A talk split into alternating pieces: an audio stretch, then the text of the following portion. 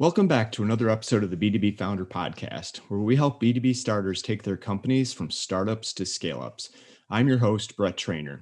Today, I've Ofer Yourvexel on the show to share his startup to scale up journey. Ofer is the CEO and co founder of Pepperi. Pepperi is a B2B sales platform for brands and wholesale distributors. I think these founder stories are so interesting and valuable to founders. And this episode Ofer's transparent about his journey with what worked, what didn't work, and what he would do differently. A couple of the topics we dig into are why he bootstrapped and how that worked out really well, how he broke through growing beyond his network, his go to market strategy, and what you can learn from it, plus a whole lot more. I think you'll really enjoy this one. Please share, like, and subscribe. It is really appreciated. Now, on to the interview.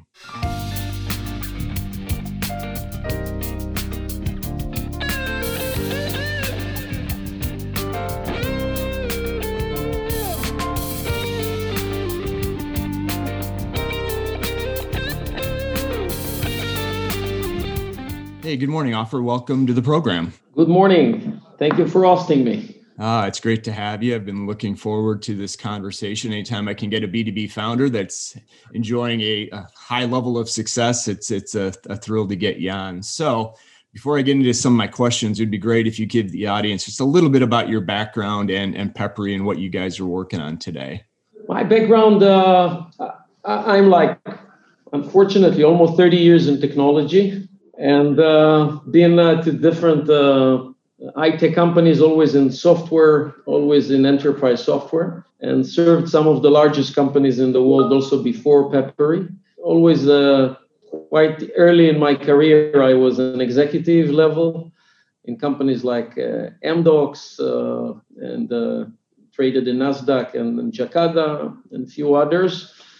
Before that, I was in the Navy for like six years officer, and uh, and and that's it. Basically, the rest is history, as they say, yeah. right? yeah, and, I'm from Israel. If it was not clear from my accent, so I'm Israeli. got it, got it, got it. No, that that's helpful. And, and then Pepperi, how long ago did you start the company? Yeah, and in respect to Pepperi, like over 11 years now, reaching toward the 12 year. Pepperi is uh, providing a complete B2B sales solution that uh, encompassing all the B2B sales needs of companies that are selling physical goods, mainly consumer goods. We are serving customers all over the world, around 70 countries that we have customer customers that are large customer like Heineken, uh, Dermalogica, if you're familiar with Kimberly Clark, as well as many small and medium ones, but the majority of them are medium to large, the big majority of our customers. We have around over 1,000 customers worldwide.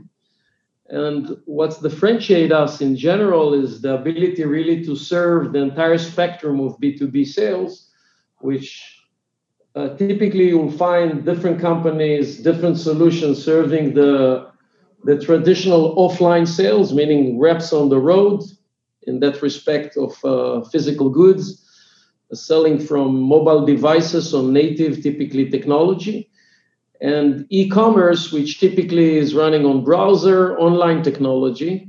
Pepperi is providing the complete solution on both technologies from one unified uh, business logic. We are not integrating two business logic to, to talk between them. No, it's really one business logic serving both the offline world and the online world, which is quite unique. Yes. Uh, typically, when you go to medium to large companies, when they publish a bid, it will be completely separated between these two, uh, with two separate solutions and two business logics. And with Pepperi, everything is in in one place as a product.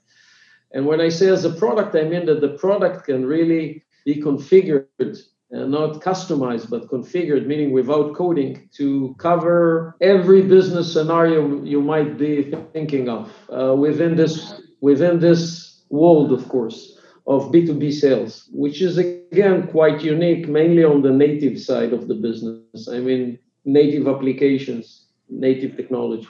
Yeah, no, I think that's really helpful. And you know, I you joked about 30 years in technology. You know, I hate to admit I've been 30 years now in the, the B2B space myself and kind of bounce back and forth between enterprise and startups. And you know you're right with the technology you know just the sales tech and the martech and there's i mean there's probably 7000 different technology platforms you could choose from so i knew it was just a matter of time before we start to see that unified and, and simplified and i think i'm going to know the question to this but you know why did you start the, the company what was the the gap was it too many tech or where what were you trying to solve when you originally started like i think everything else in my life I would say it's coincidence, and then you help you identify opportunities. It was not planned.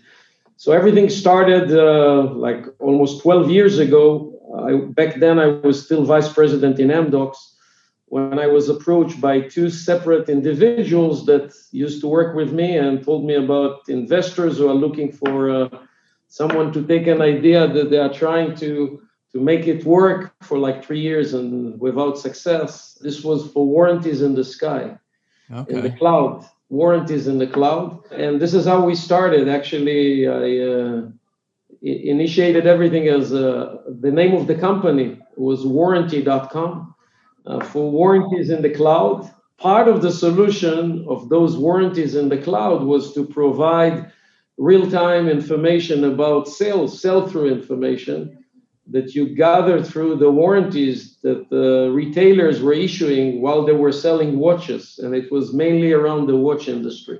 Three years after, with like 12 customers, iPad came out. It was around 2011, 2012. And when the iPad came out, we decided to provide this sell-through information on iPads, designed specifically for iPad, but still on a browser. And our cust- those 12 customers really loved it, but they told us, look, we need it to work offline. We need it as an application. And we say, you know what? Let's do that. We did the application. We released it to the App Store back then. And it was so unique back then to have a sales application with catalogs and that salespeople can take orders. And in like one quarter, from 12 customer, I had almost 100 customers from all over the world but they were tiny customers. Got it. Okay. simply, simply bought it for like $28 a month per user and uh, started to use it. So this is how we moved into this sales application. The idea at the beginning was sales application for people that see the warranties, but very quickly we saw that the potential with sales application is way higher if we'll drop the warranty. But this was pivoting and dropping what we were doing for like three years. Uh, so it was a tough decision, but we did it. And then while we developed that, we realized that, yeah, it's innovative for now, but this is a, a market that will uh, diminish. It, it's too crowded. If we will not differentiate ourselves, we will not survive. So in 2014, 2015, we took a decision basically to drop again everything we did to the garbage and developed everything from scratch as an enterprise level and as something that will be able back then it was ipad only but something that will work on ipad iphone android phone android tablets and browsers all from one business logic and that it will be scalable and blah blah blah that it will be able to serve larger companies uh, we were aiming toward the mid market and above and then uh, we released this application. We called it Pepperi, and later on we changed the name of the company to be Pepperi. And since then, we are developing this platform that we started in 2015, I would say. Oh, that's remarkable. Yeah. I mean, you hear the stories of pivots, but you you really did it twice where you started over. I mean, for right the right reasons, but that's you know, it's a great lesson for folks that are starting a company. Be prepared to pivot, right? Don't fall so in love with it that you miss the the bigger opportunity? I think we had only one real pivot because pivoting technology, I don't think it's a pivot, although it's very problematic. You know, uh, especially you know when you have a product that is not mature, so you're always missing features, and you want to continue to sell because this is your bread and butter. You know, you live from it, while you are actually not developing any further, starting something from scratch that is missing even more features. Right. So 2015 was really a challenging year, but we were able to continue the growth, uh, even with in in uh, in such a situation. The first pivot is way more problematic because you have investors and you need to suddenly tell them, you know what, you invested for three years and it goes to the garbage. Right. this is more problematic. And also your employees, they get attached to the name, to the brand, and to what you were telling to the world, and suddenly you are changing it. Yeah. And if I'm not mistaken, you this is bootstrapped, right? Your current company is bootstrapped. You've we have uh, uh, individual non-institutional investors, okay. and, uh, and we are profitable. We we do not need. Uh, uh, not that I'm opposing an investment, but we do not need an investment in order to continue. We are profitable. Yes. That's refreshing to hear, right? You work with a lot of founders and talk with a lot of founders that it's all they're doing is fundraising and thinking about the next raise instead of, you know, what you're doing, making it profitable in the unit economics and, you know, how do we grow out of profits and it good. It, it opens up your opportunities, right? If you get the investment, you don't have, you don't need the investment, which puts the, the leverage back in, back in your hands. So kudos on that. Yeah, it's a different way of managing. You cannot, you don't have a pile of money that you are burning. You need to really live uh, everything you do. You need to make sure that is really giving you the return and not stories, but the real return. Otherwise, you don't do it. Yeah, no, it makes so much sense, and I wish more folks would take that path. And you know, hopefully, with you on the podcast, we'll help educate and enlighten a few to to consider it, if if if at all possible. So, along those lines, so back so 2015, when you you kind of move towards the enterprise and mid market what did you do to get some of your first customers? And then i kind of want to get into then how did you expand beyond that? I'm just curious how you got the the first folks on board with the new platform. From the beginning our technology on the mobile side was i would say it and i might sound arrogant that our technology on the mobile side is more flexible than anything else i've seen on the mobile side You'll find a very flexible solution on the web, like all the giants, you know, have very flexible web technologies. But you won't find, uh, I, don't, I'm not familiar with good, flexible, cloud-based. Uh, we are cloud and only cloud, which is another thing we insisted on. We are not developing two types, only cloud. So you won't find, I think, any mobile technology that is so flexible in our ecosystem I'm talking about, including those of uh, the giants, uh, I dare to say. I think it's we had this wow factor when we did demos uh, for customers that needed the mobile side, and then later on, as we catch up on it, then we started to also. This was our uniqueness to start with. You know, you always need to find the, the, the hole. You know where you can get in. Yes. And then on the website, the, the, on the web technology side, the competition is way more fierce. But then once you can, we started with that and then complemented it with the web, and later on started to develop much more on the web part. This is the way we got into the market. So at the beginning, mainly through mobile.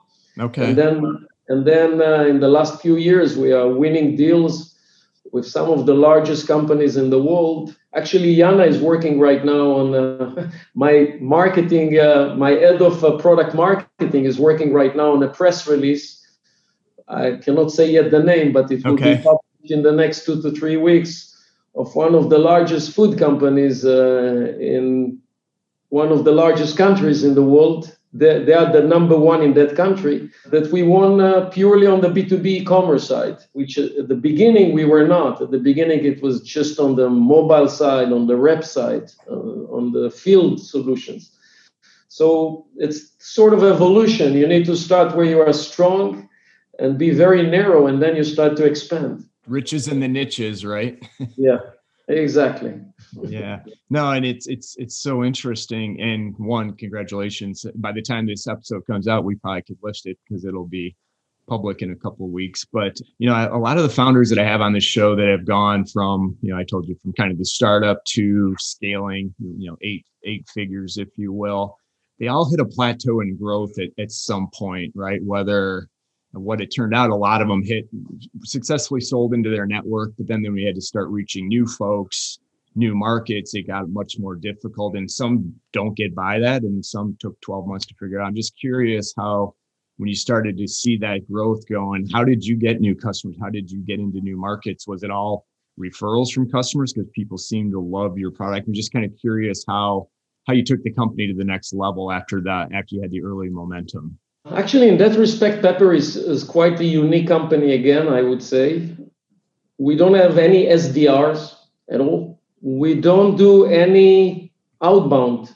I mean outbound calls. Right. And we are not chasing new customers, phone calls trying to persuade them.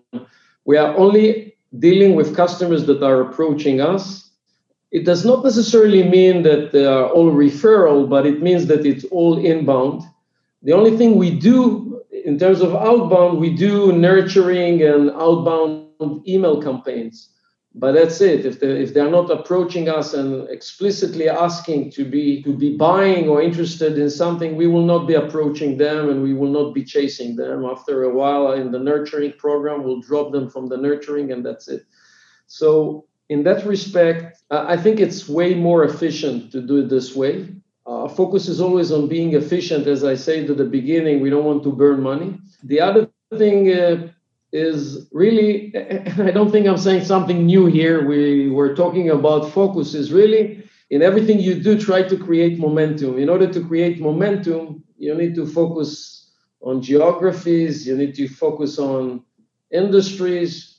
So you might have success in other places, but you cannot focus on those places make sure that your resources are focused on specific geographies that you can chew and on specific industries in order to create the momentum. You don't want to be on an uphill battle all the time. On the contrary, you want to have, even if theoretically your market size is way smaller, in reality, you'll see way more sales. No, I love that. And I, I agree with you. The, I mean, I came from the lead gen and, you know, SDR world a number of years ago, but you know we are in a digital first. I think the pandemic kind of helped you know slam the door on a lot of that efficiency of outbound outreach. So you guys were ahead of your time a little bit. Was it a content marketing strategy and word of mouth and those things just quickly spread and then just had the, the folks internally ready to take it when people actually did raise their hand and say, hey, we're interested, right? Yeah, when you think about the salary of SDR and how much you can do with it in terms of content and in terms of creating an interest and uh, building, you know, this, I, I, think it's way more efficient eventually, and it's sort of an asset that you all this those things that you are doing as opposed to just calling and yeah, I'm I'm I'm with you. And you know, one of the typical things you'll hear from a newer founder is like, "Well, I think I'm I'm ready to hire some salespeople." I'm like, maybe, maybe not. Right? I think there's bigger opportunities, especially if you can drive the inbound piece. It makes your life so much easier. But start early, right? Start getting that word out and the content as early as possible. It's I almost think it's a well, I do think I believe it's a you know cost of doing business is your content marketing strategy you have to do it if you want people to find you if not you said you're going to burn a lot of cash time resources trying to connect with people just i'm curious and i know you had some good momentum heading in before the the pandemic hit and curious what kind of impact that had on your business did you have to make any direction changes? Because you know i talked to founders that the pandemic you know was a, a, blessing in disguise which is hard to believe purely from a business standpoint. And other businesses obviously like hospitality and those you know was not you know definitely a, a benefit. So i'm just kind of curious what happened kind of your business at the beginning. Did you have to make any pivots you know as we entered into this we were very lucky i must say although the, it was a mixture uh, of things uh, I think we were lucky because three years ago we defined the strategy of the company, go to market and product. We had an internal debate whether to invest more in uh, mobile and the relevant applications or to invest more in B2B e-commerce.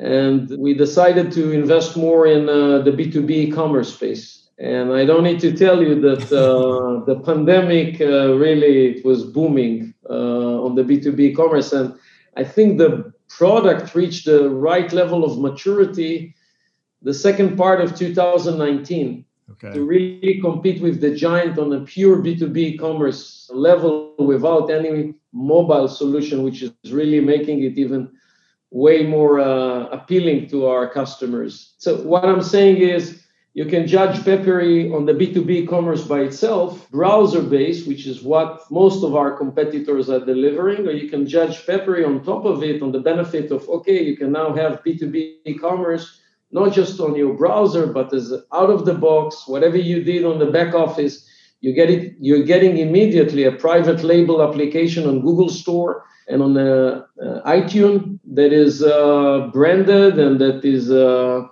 that is native out of the box. Uh, so the second part of 2019, our browser-based solution reached a level of maturity that I can say we can compete just with that. And uh, so we were lucky. So when the pandemic started, what we've seen is uh, really an amazing acceleration of sales in B2B commerce. And at least 50% of it was from our existing customers. We had customers that were really reluctant to move into B2B commerce before that because they thought their competitor would beat them with reps and they say no we want to give the personal touch and the order size will go down and the competitor will beat us and suddenly the pandemic came and they were forced it was the only way to do business and they were panic and the beauty is that with pepperi they could be up and running with b2b commerce i'm not exaggerating in two weeks because integration is there, everything is there. The only thing you need now is just to open the switch and define the look and feel. The processes are there as well. The all the special pricing, everything is there already for each customer, including the promotions, everything is there. You just need to open the switch. So we were lucky in that respect. On the other end, we saw drop in number of users. People cancel licenses for the users because there were less people uh, in the field, and some companies really reduced the number of field sales forever, not just for the pandemic. So, on the other end, we saw a decline there. And also, we saw a decline with some of the industries that we were serving. And you mentioned actually one of them, which is the hospitality. We had a very large customer that is number one in, uh, actually, I believe is number one I don't want to say his name, their name, because it's sort of a negative, but uh, they they are selling uh, tourist presents, you know, all over the world, and they're number one. They have like 50 offices all over the world. The big majority of them are using us, and they went from 100 to 10 percent, you know, of what they used to, something like that. Uh, so we saw that as well, and we lost customer that really lost their business. But all in all, even last year we were profitable. Yeah, that's fantastic. So, uh, and you know, like I said, living in this world for 30 years, I know how needed this these solutions are and how outdated some of the thinking was right we have to have a rep or when somebody's got to pick up the phone when they call to place an order and like well your customers probably would prefer to do it online there's no reason you can't touch base with them so i think we'll see an acceleration so my guess is you guys are going to be busy for quite a while as some of the more mature industries try to catch up with the digital and the, the e-commerce portion of it, right? We are seeing it now big time. Since the pandemic, we, we saw, for example, in the food industry, they were really reluctant to do it because it's much more of, of logistic. The, the rep is there anyway because it's sort of a replenishment process. Right. And suddenly we see the food industry going there big time, not just in food, but this is just one example. Yeah, no, I mean, I think it's like I said, digital's here to stay. And, you know, that's why I'm so optimistic about certain startups having the ability to build a much leaner organization, more nimble, more efficient, built on, you know, data and digital, going after some of these more legacy areas. I think it's a fascinating time we're heading into with, again, being the B2B person, right? I think it's, you know, it's going to be super interesting where, where this all plays out. So, you know, thinking back over the 10 year journey or even the more recent five, six year journey, is there anything you would have done differently? It sounds like you pushed a lot of, a lot of the right buttons, did a lot of the right things. Is there anything you would have done differently? Uh, it only sounds like that because now I'm smart enough. But I did all the mistake, of, uh, you know, of not doing what I'm telling you you need to do. So to start with, I went after too many industries. I thought it it will be easy because we were too successful. So at the beginning, you know, when you gather, you have a unique solution, and everyone wants, uh, and it looks very appealing to everyone at the beginning. So you say, well, there's no need for vertical focus. So I made that mistake. I made a mistake before we moved to Pepperi of trying to develop, being a small company, trying to develop Android and iPad solutions separately and Windows back then before we decided to drop it. Mm-hmm. And then I realized it's a nightmare. I need the cross platform technology. And back then, there was no cross platform technology. Even today, there's nothing that is uh, good as Pepperi for what we do. So we needed to develop a proprietary, but it took me more than a year to realize that. And uh, to, to decide that we need to do Pepperi and throw everything to the garbage. So I've made I have my shares of mistakes, trust me. If I'm smart today to tell you all those things is because I made those mistakes. Right. No, I think that's way you learn, and as long as you don't make too many of the the big ones and learn from others, right, is is part of the process. So no, it makes makes a lot of sense. So as we before I get to my final question, just one more on on kind of the business. And so what's next for you guys as we're you know rounding out here the end of Q1 and 2021 what do you what's the focus this year? The focus this year we are working on two things. One of them i cannot share. Okay fair enough. we intend to release only next year hopefully the first part if not the second part of next year we'll see. But uh, this year what we are releasing to the market is more features within the b2b space that are just improving our our you know our reach in terms of what we can do. In terms of flexibility we are releasing another layer of flexibility in our configuration which again the uniqueness of that is that it works across the different operating systems which again is very very unique. But uh, we are not doing anything you know that is taking us out of where we're supposed to be. Next year it's a different story and we are working on next year as well so, uh, but next year we'll see. Yeah, I cannot talk about it. No, fair enough. We'll have to have you back on maybe at the end of this year to touch base and, and see what's next. We'll be happy to. and I know you had mentioned earlier that the majority of the focus is on enterprise level B2B companies now. Is there mid mid mid size? Mid size. Mid size, okay. mid mid to enterprise. I would say companies that are selling uh, 100 million and above definitely not the tiny QuickBooks customers right. that uh, we used to serve when we started. We could probably have a whole other discussion on how to, if I'm smaller, to think about moving and morphing into the solution that, that you guys have to offer. Because that's a pretty big gap from, you know, call it a $10 million company to 100 million. And a lot of the the process and the changes that need to happen. So so maybe maybe that will will get you to move downstream a little bit after you you dominate the the top end of the market. So we're we're also serving those uh, QuickBooks through partners, but not direct. The problem is our solution is too sophisticated,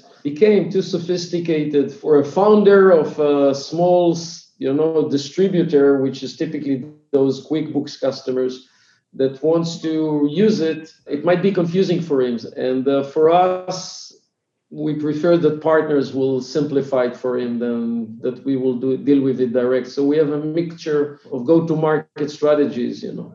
Awesome. Now it makes sense. And um, all right, as I, I, I, warned you at the beginning, I'm always I ask one final question, and I'm really curious to get your your perspective on this. What is one thing offered that you would highly recommend, personal or business, professional, whatever, whatever's top of mind for you right now?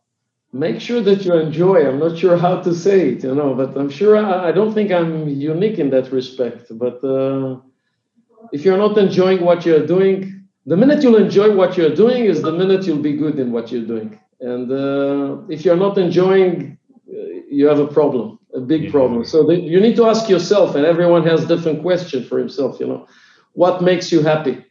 Uh, I'm talking now on a professional life, although it's it's for everything you do. But uh, on the professional side, is really uh, make sure that you enjoy what you're doing, uh, which means that you need to examine what whether your business is something that makes you happy, the people that you are surrounded by, and you need to enjoy. And I think if people see that you enjoy, then everyone enjoy it as well.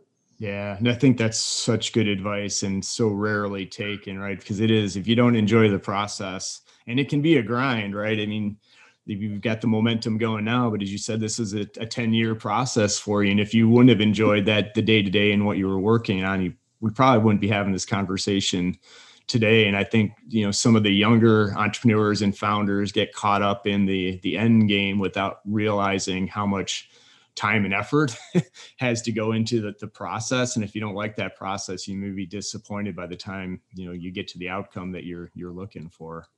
You always need to have this perspective of taking one step backward and say look it's such a great thing what i'm doing. It's and i achieved so much. And i'm not talking about me right now. I'm talking in every step. And okay even if i'll fail eventually i'm doing a great thing. I enjoy it. You know let's continue and uh, and even if you see a block and doesn't matter enjoy what you're doing.